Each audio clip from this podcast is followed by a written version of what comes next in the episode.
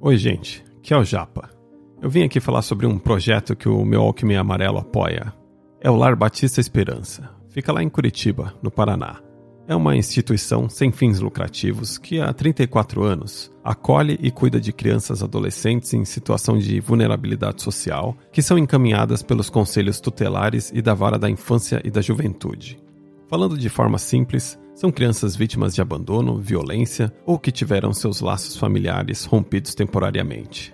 A instituição funciona por meio de doações e voluntariado, atendendo em período integral com todo suporte, como assistência social, atendimento psicológico, pedagógico e acompanhamento da família. Para ajudar com doações em dinheiro, é só mandar um Pix. Olha que moderno. o CNPJ é 00 359 450 barra 0001-75. Vou até repetir, hein?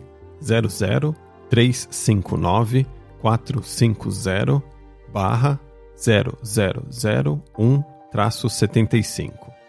E no site lbe.org.br ou no Instagram famíliaesperança.lbe você pode encontrar mais informações sobre outras formas de doação, como CPF na nota fiscal ou pelo imposto de renda, e também saber mais sobre o voluntariado. E quem contribuir com uma doação ou entrar no voluntariado, manda o teu nome e um recado sobre o que achou da LBE para eu ler aqui no podcast. Pode mandar no meu alquimeamarelo.hotmail.com ou no meu Instagram, Alexandre Japa, underline MWA.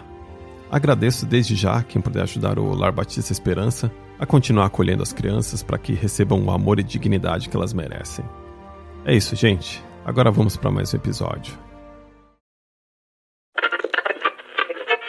Meu Walkman Amarelo. Podcast musical com histórias do Japa. Vamos montar uma banda de rock.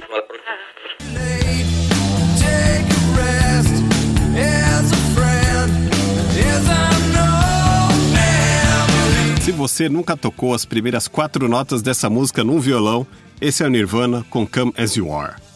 Embora eu já tocasse essa e outras músicas da banda, essa foi a primeira música que eu toquei numa bateria. Pois os amigos que tocavam algum instrumento musical na época tocavam violão e eu também. Eu acho que com três violões fica difícil ter uma banda, certo?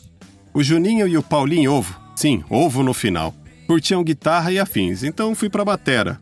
No começo os ensaios eram na garagem do Juninho, mas pouco tempo depois começamos a tocar em um dos quartos da minha casa. O barulho era alto, mas tinha um ponto positivo. Nenhuma parede daquele quarto fazia divisa com as casas vizinhas. E a única vizinha que reclamava do barulho imaginava que o som vinha de uma casa de umbanda da outra esquina da rua. Umbanda mais guitarras distorcidas. A gente deveria ter tentado esse som, né? Meu Walkman amarelo. Teve um momento onde o Paulinho Ovo deu um tempo na banda e o Juninho trouxe dois amigos, um baixista e um guitarrista, que curtiam heavy metal.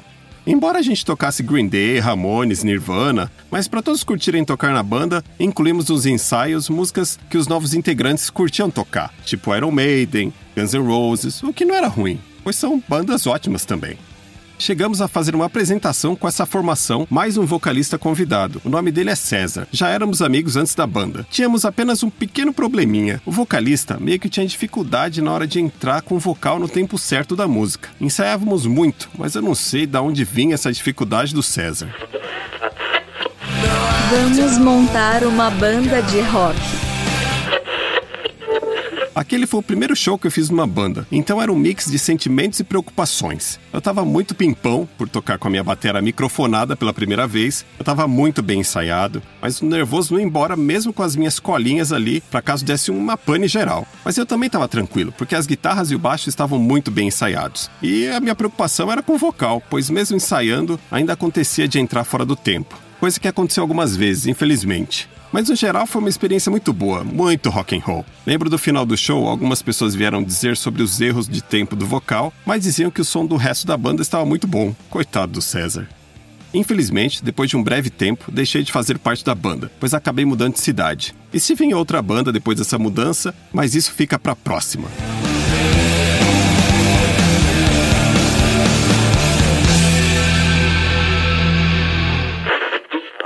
Era isso. Até uma próxima. Qualquer lado B. Isso o Japa não mostra. Momento cobrando aquela dívida.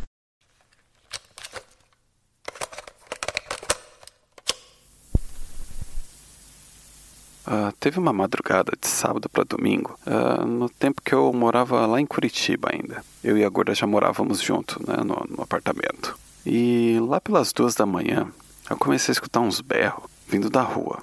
A Gorda já estava dormindo, então fui até o outro quarto para eu conseguir abrir ali a persiana e, e, olhar pela janela, né? Tentar ver o que está acontecendo. Eu lembro que estava bem frio naquele dia. E, e, em frente ao condomínio, né, que a, a entrada eram duas, dois portões bem grandes, assim, bem largos, e, eu consegui, você conseguia enxergar a rua ali naquela área. E tinha um ponto de ônibus ali, bem na frente. Tinha dos dois lados da rua. Tinha um ponto para o nosso lado e um ponto de ônibus para o lado de lá.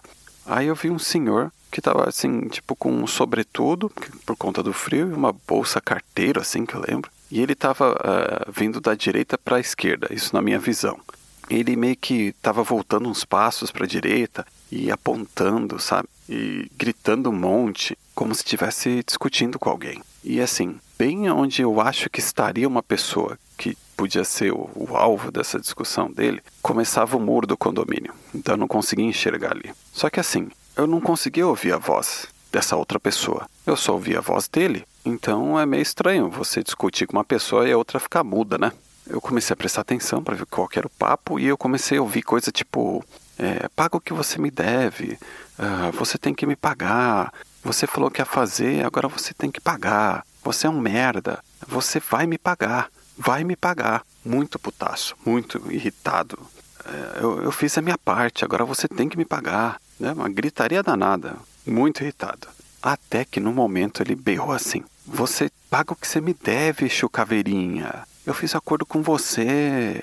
Caraca, mano. O bicho fez um acordo com o Exu Caveirinha, bicho. É isso mesmo? Caraca, eu fiquei muito de cara com essa porra. E pelo visto, assim, o, o Exu cagou pra ele, né? Porque ele tava putaço xingando, indignado e seguia nos berros. Você é um Exuzinho de merda. Você tem que me pagar. Você tem que me pagar. Seu Exuzinho de merda. Né? Eu fiz o que você pediu. Agora você tem que me pagar. Me paga o que você me deve, Exu Caveirinha. Seu Exuzinho de merda. Louco, louco. Aí ele seguia apontando, né, pra direita.